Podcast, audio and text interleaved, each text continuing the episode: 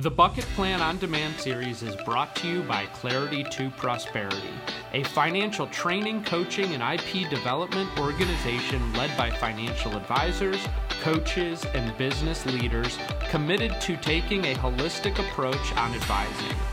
To learn more about our organization and upcoming training opportunities for financial professionals, visit claritytoprosperity.com.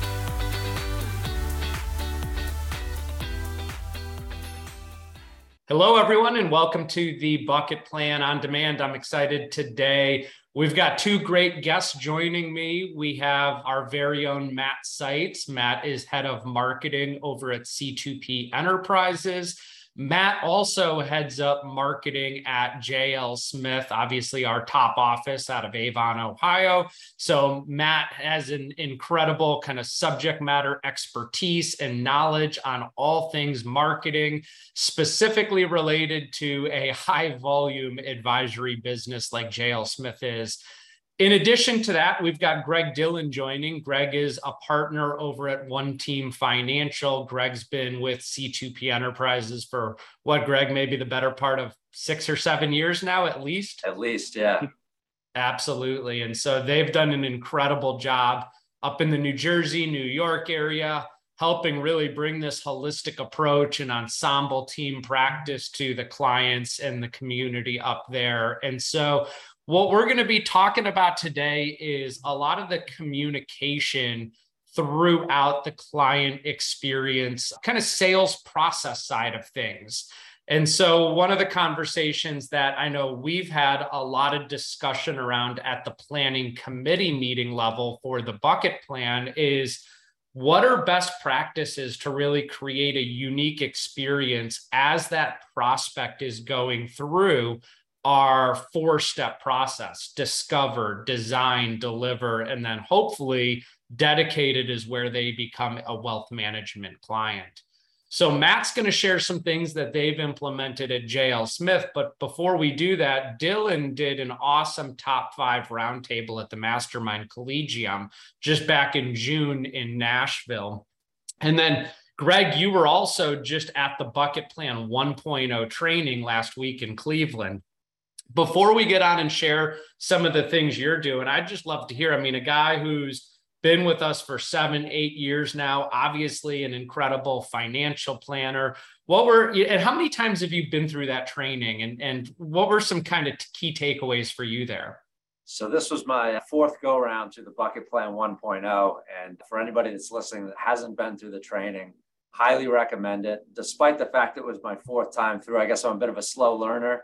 But every time I've been to the training, I've picked up something, some way to just tweak the process a little bit.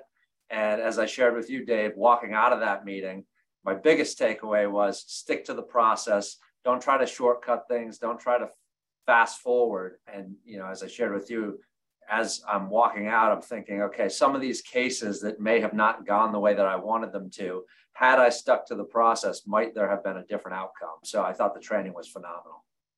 That's awesome. So whether you haven't been through or whether you've been through three times, hit us up for a fourth time like Dillon just did. And you know it's amazing. And I always share, you know, with the the live training and the community of advisors we've built, like what we're about to talk about next, I learned from you and I shared with you like I have a big prospect right now that I know what you taught me in return is going to help immensely throughout the process.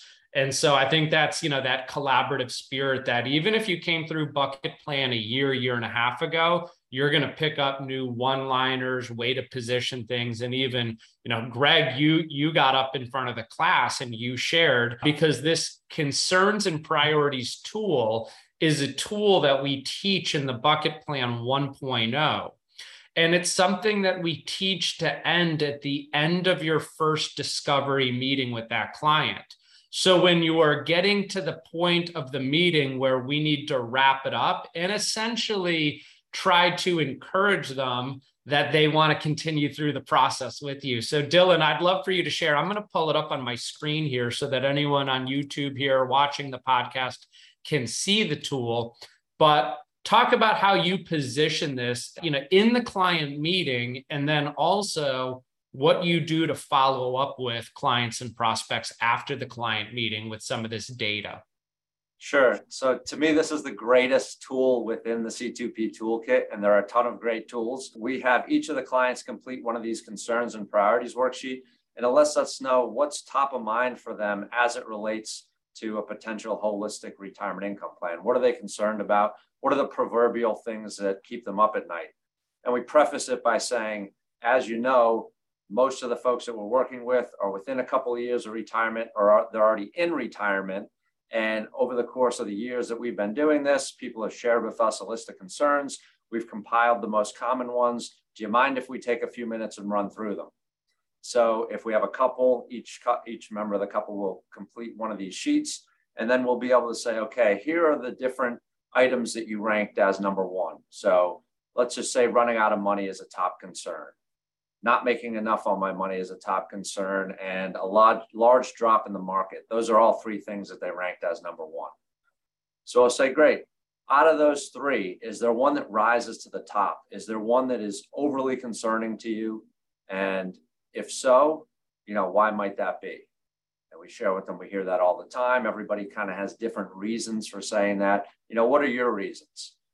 And then we'll go to the second, we'll go to the third. So once we've kind of identified what are their top concerns, what are the gaps in their financial plan, we'll create these when you questions. And this is what you were referring to earlier, Dave. I spoke about at the collegium. So great. When you met with your advisor the last time you did an annual review meeting and you talked about how to, how to guard against that large drop in the market, what did you guys come up with? And generally, they'll say one of two things. They'll say, just stare at you with a blank stare, or they'll say we didn't have that conversation. And you know maybe taxes is another concern. Well great. When you sat down and had that annual review meeting with your existing advisor and you talked about some strategies for mitigating your future taxes you know what ideas did you guys toss around? Oh well we never had that conversation. So the idea is we're asking them questions that we know they are things that they should be doing with their existing advisor but there's a 99% chance they're not because chances are their existing advisor is a money manager. You know, there's a reason that they're sitting across the table from you. It's not just that they wanted to take an hour and a half out of their day and sit down with a financial planner. It's that they have concerns that and they have needs that are not being met by their existing professional.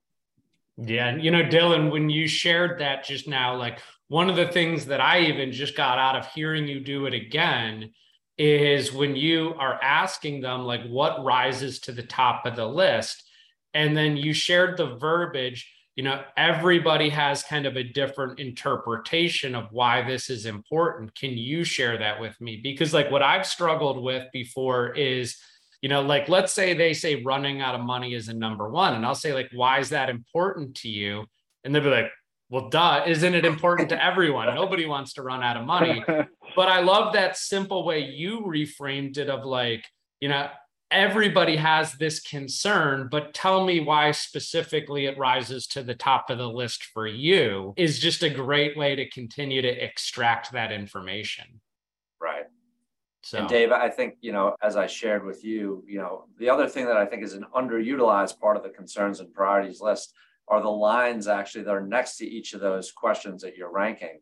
Uh, we, we try to do a very good job of taking detailed notes and writing their words verbatim. So if inflation reducing their purchasing power is a top concern, you know, we hear that all the time. Everybody's got different reasons that that's concerning for them. Do you mind sharing with us? What are your reasons?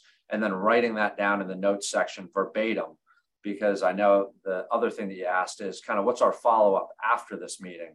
And we want to use their words when we're kind of recapping the conversation that we had.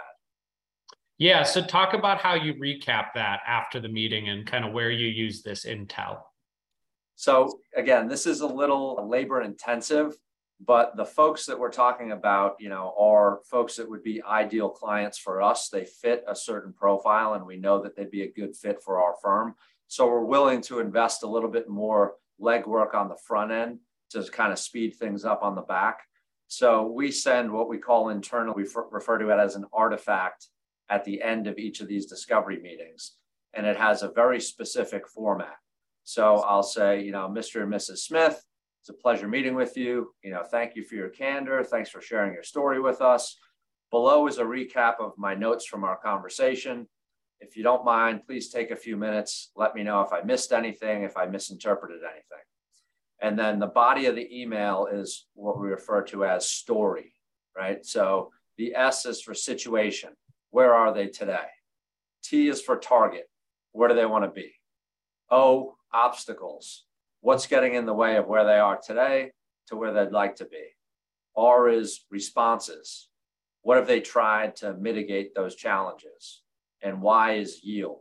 So, what's the impact on them if nothing changes and they continue to go down the path that they're on? And we try to be disciplined to get those notes out within 24 hours of the, that meeting. Nice. And I love that because it just continues to validate that you are truly listening to what some of their you know challenges their concerns and their priorities were. So that's fantastic. So changing kind of well actually before we do that i want to share one more thing too. For those of you who are veterans and you've been through the training a number of times the one thing that I do want to note is on the bottom of every piece that we put out at Clarity to Prosperity, there's a revision date. So you can see this one, for example, I'm highlighting it right down at the bottom, was revised in March. What we did was we took a collaborative approach to just getting feedback from some of the top offices in how they would want some of the verbiage of these written. And we came up with some amazing edits, in my opinion. So, again, inflation is a hot topic we changed some of the words around like inflation reducing purchasing power. We have how to draw money from my accounts in the most tax efficient way. So, again, I would highly recommend if you haven't gone through and downloaded an updated version of this worksheet to make sure you do that. Because again it's always improving and getting better and better based on you know a lot of the feedback from the advisors coming through the training and implementing the process. So Matt, let's uh, change it over to you real quick. You know, I wanted to talk about communication through the process. And so, again, for those of you visually looking at this is the bucket plan, our holistic planning process. And essentially, we break each step of the meeting down. We have essentially three steps through the what I call client onboarding. So, when I'm using the verbiage with my prospect, I share with them that we've built our planning process around four critical steps. The first three of them are when they are coming on board as a new potential client. Step one is all about discovering where they are right now giving us a great chance to learn all about them, their goals and objectives, their current finances and taxes, and what some of their priorities and concerns are, which was the sheet that Dillon just went, Greg just went over. Greg Dillon. I keep calling him Dillon. Uh, everyone's like, why is it, his name's Greg? So Uh, but the, the sheet Greg went over, our services and priorities, his last name is Dillon, if you're not looking at the screen here. So that's why if everyone's like, who's he talking about? It's Greg Dillon. Then, of course, the processes. Step two is where we start to design where you want to go, organizing your financial life, understanding your net worth, assessing your cash flow, reviewing your taxes and the amount of risk you're taking in your investments, and laying all the groundwork to develop your plan. So I share, you know, step two is where we're really crunching all the numbers. And then in step three, we're going to deliver your holistic plan. We're going to finalize your customized bucket plan align your investments with your market volatility, optimize your cash flow and your income in retirement, provide our specific solutions and strategies, and then what the transition and implementation plan would be for you to become in a wealth management client.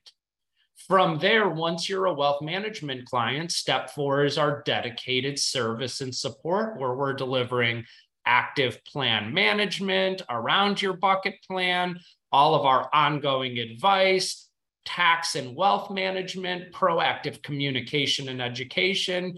And we're doing at least one plan update meeting each and every year, potentially more frequently, depending on how quickly things are changing, evolving, or adjusting in your financial life. And so this four step process is what gives us kind of the roadmap of how we bring a new client on from a wealth management perspective. And, you know, step one could be one or two meetings. Step two could be one or two meetings. Step three could be one or two meetings, depending on the complexity of the client. And so, Matt, I know you guys have done a lot of work at building like a proactive communication plan along the way.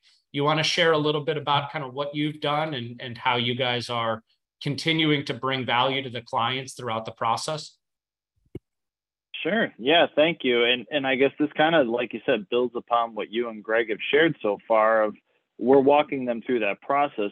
We wanted to have a documented communication process that went along with it that simplified things for our team at JL Smith as we were communicating, but on the prospect or client side, how can we set and manage expectations through all of those meetings? Because, like you said, Dave, sometimes it could be one, two, three times that you're going through each of those meetings.